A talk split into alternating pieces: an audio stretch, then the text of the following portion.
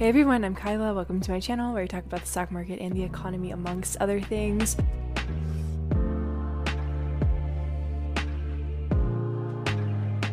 Welcome back, everybody, to things.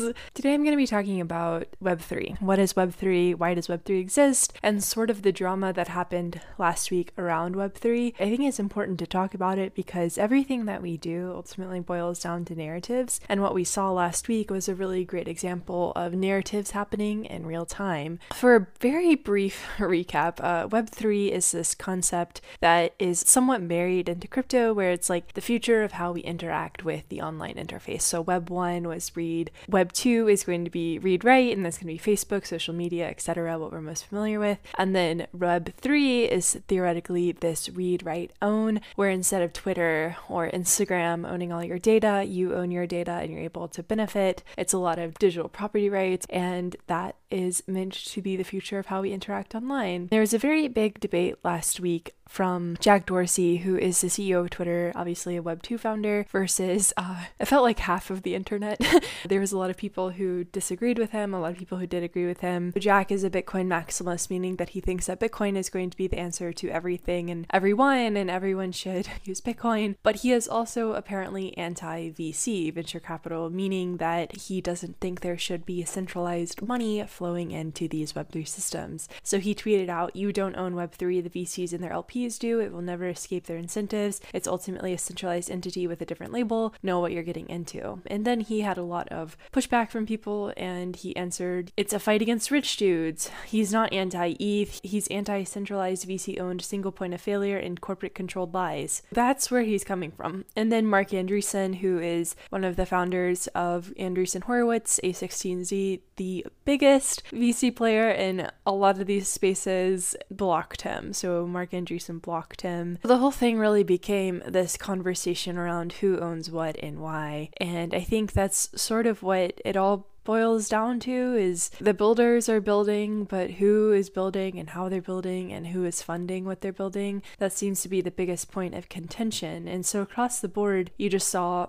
a lot of pushback. Chris Dixon, who works at A16Z and tweets all sorts of things about Web3, said, you know, he thinks Bitcoin is great, but there's other important applications. Jack was like, no, it's really the systems that we're trying to get into. It's really conversation around how things are being built, not who is doing what. So it, it kind of is boiling down to this idea of narrative, and there's a lot of pushback across the board. And I spoke about this in one of my most recent videos, like this idea of the crypto trade off. In order to have a narrative, you have three main things, right? You have narrative creation, you have narrative resistance, and you have narrative disruption. Narrative creation is what everything goes through all the time. You're constantly telling a story, you're constantly trying to describe yourself to others, and you're constantly trying to describe the world to yourself. And crypto is constantly doing that all the time. And the problem with crypto is that it tends to be interpreted in the extremes of the distribution. People are like, oh, this is either a money laundering machine or oh, this is a utopia. And there isn't a whole lot of people who are kind of in the middle of the distribution who are like, okay, I understand there's caveats and subtleties and contradictions to this. But then you get narrative resistance where you do have people who say, like, no, I don't think that crypto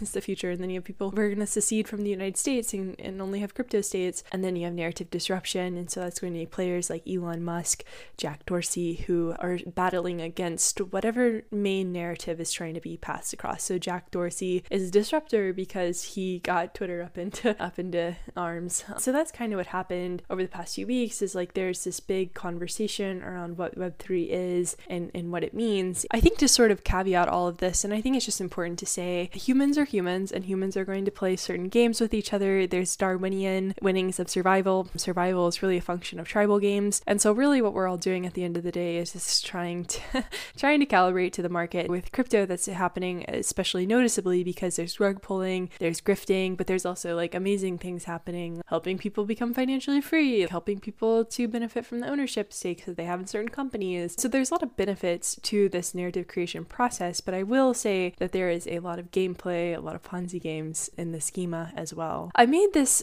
sort of visual because I think it's important to walk through all these different things that go on in the crypto space and, and sort of like how a company is formed and what it looks like. So take all of this with a grain of salt because it doesn't quite work this way, but this is just a very basic overview. Really, a company is a narrative, right? So a company is a story that we tell, and a company has three main things customers, salespeople, and builders. And customers break out into four different things neutral customers, interested customers, enthusiastic customers, and religious customers. Depending on what type of customer you are, you're going to like the system a lot more versus other customers. Customers who treat your product like it's a religion, they're going to be a lot more favorable and favored towards whatever you're building. The ones who are like out, you know, in the streets fighting for the next iPhone kind of deal. Whereas neutral customers might not be that interested. And within a company, you have salespeople and builders. The salespeople are going to be the ones selling your narrative, builders are going to be the ones building the narrative, building the product, and everything boils down to that narrative, right? So a company is a narrative. In the of online, your customers do end up becoming your salespeople because everybody's online, everybody's searching out different reviews. Your customers, so this neutral to religious customer, they end up becoming your salespeople too. But they all interpret your narrative differently. Like you can have really three main narratives as a company. You can change the world, you can have an application, or you can chill, right? You can do really good, you can do okay, or you can do bad. Once again, take it with a grain of salt. The issue with that is oftentimes companies will have one narrative and then money will come in and tell them change that narrative. That's where VC dollars come in. So VC dollars are the ones supporting the company. VC can be good, where it's like, yeah, this is awesome, or it can be bad, where it's like, we're going to shill your product to as many people as possible, assign a crazy valuation, and leave people holding our bags. To the extent that Jack was calling venture capitalists sort of parasites, they do seek out companies that have massive exit returns. It's companies in software who do have very high valuations because that's what the market values them at. VCs have a certain agenda when they fund companies. When you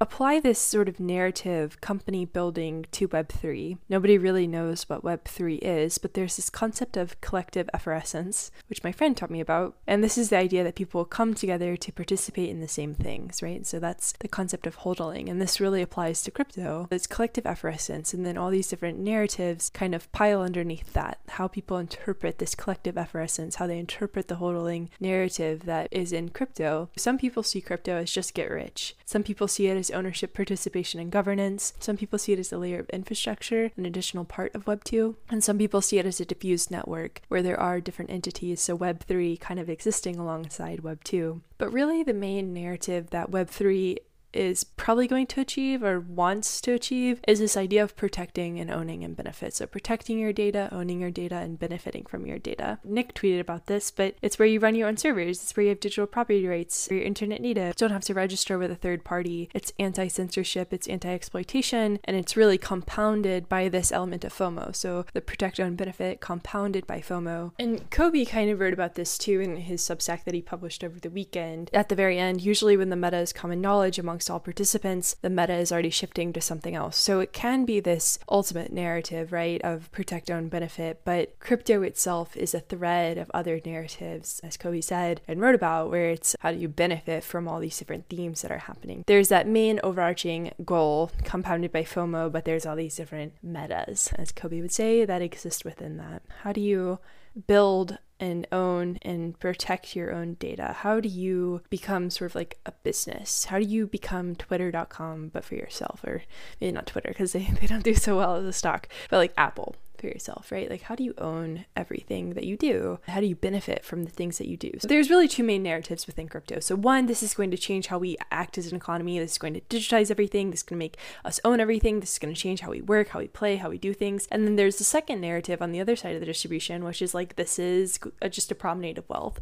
This is just a bunch of rich people getting richer and leaving everybody else behind. And so, we have those two extremes, right? And of course, nothing exists within the extremes, but those are sort of the two narratives that kind of crop up around crypto is like this is utopia or this is a hellscape. it's really a joke. That's kind of the thing that you have to be careful about with crypto is like a lot of the stuff that goes on is kind of a joke. People buying Olive Gardens, it's for fun. Part of the reason that crypto succeeds is because it's fun, right? Because it's interesting, because there's things going on, because you can buy a non fungible Olive Garden. And then once you get people buying non fungible Olive Gardens, then they're going to go and do other things with their money, right? And so crypto is getting people into the building through a bouncy ball playpen where you got kids pelting each other with those plastic balls, pew, pew, and then getting them through the lobby. Once they go up the elevator, that's where the impact happens. But the world only sees the bouncy ball playpen, and so it looks like, what the heck? It's like, okay, oh, this is not serious. That's the problem, is the narrative doesn't make sense to the world. And crypto knows that. And that's what the whole conversation on Twitter about. It, uh, when Jack sort of raised this, everybody was like, well, what the heck even is Web3? Nobody really knows what's going on, but the narrative is constantly being made. So it doesn't really matter. Nobody knows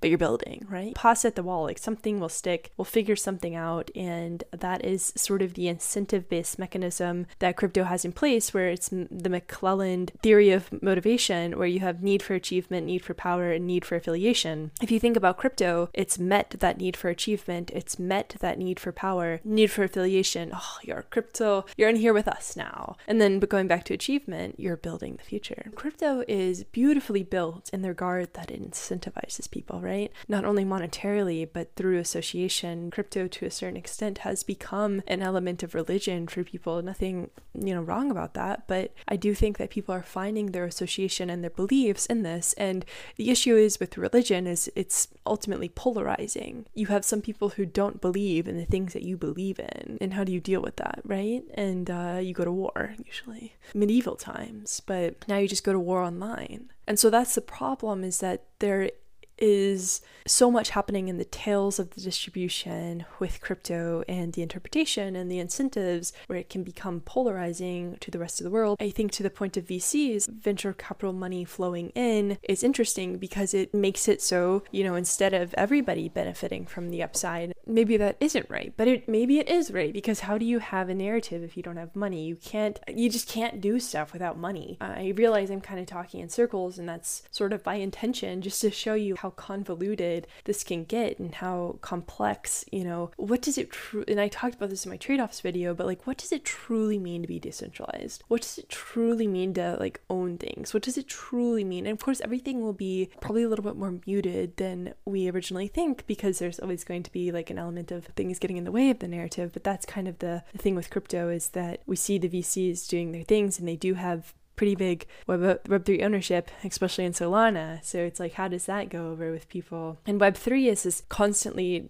you know redefine narrative. Is it something that you own? Is it something that you host? Do you protect it? Do you defend it? Who is going to surveil you? Does, does anybody surveil you? But who do you turn to when you need something? And i talked about this in my trade-offs piece but it's great to own stuff but who do you call when things go wrong? You don't have anybody. So there's always that trade-off and that confusion around this. Um, and uh, we've been here before, right? So, like Web 2, was a really similar argument. People just want to use it. People now just want to make money off of it, and uh, buzzwords are buzzwords. Web3, at the end of the day, like the general idea of it is to protect your own benefit, and that's probably going to happen regardless of if it's called Web3 or not. This is just narrative, right? And, and so that's the big thing to kind of get across here. And in the markets at all times, is there's a narrative. Tesla has a narrative, Apple has a narrative to a certain extent, Rivian has a narrative. Narrative is really really how you tell your story obviously and that's what is happening here is there's just a disagreement on how to tell a story and so the reason i wanted to talk about this today crypto can be confusing there's a lot that gets lost and what coin is going to 100x 400x. Should I buy an Olive Garden? But it's good to remember the potential of this stuff, right? What could this achieve? What kind of world could we have? So, yeah, I will be back. I'm, I'm going to do a few more videos throughout the week. Sorry for last week. I just, there was a lot going on. I hope that you had a good holiday if you celebrated. you want to go ahead and hit subscribe, that'd be awesome. And I will see you soon.